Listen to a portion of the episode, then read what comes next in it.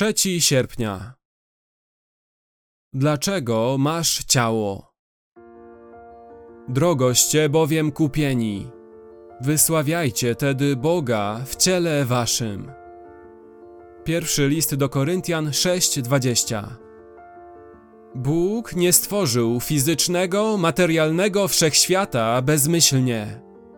Miał cel, a mianowicie, aby dodać sposób, poprzez który Jego chwała będzie uwidoczniona i demonstrowana. Niebiosa opowiadają chwałę Boga, a firmament głosi dzieło rąk Jego. Psalm 19, werset 2.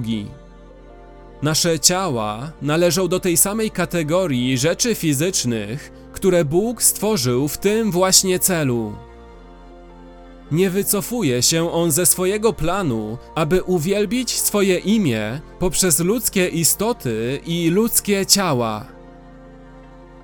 Dlaczego Bóg zadaje sobie tyle trudu, aby ubrudzić swoje ręce naszym rozkładającym się, splamionym grzechem ciałem, po to, aby przywrócić je do życia jako ciało zmartwychwstałe i przyodziać je chwałą i nieśmiertelnością?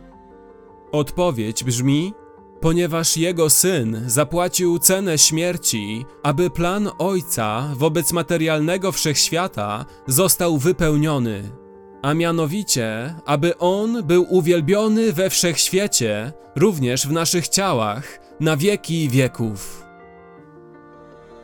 To właśnie mówi tekst. Drogoście bowiem kupieni, mianowicie śmiercią jego syna. Wysławiajcie tedy Boga w ciele waszym. Bóg nie zlekceważy i nie zhańbi dzieła swojego Syna. Bóg uczci dzieło swojego Syna poprzez wzbudzenie naszych ciał z martwych i będziemy używali naszych ciał, aby wysławiać Go na wieki wieków. Właśnie dlatego posiadasz teraz ciało.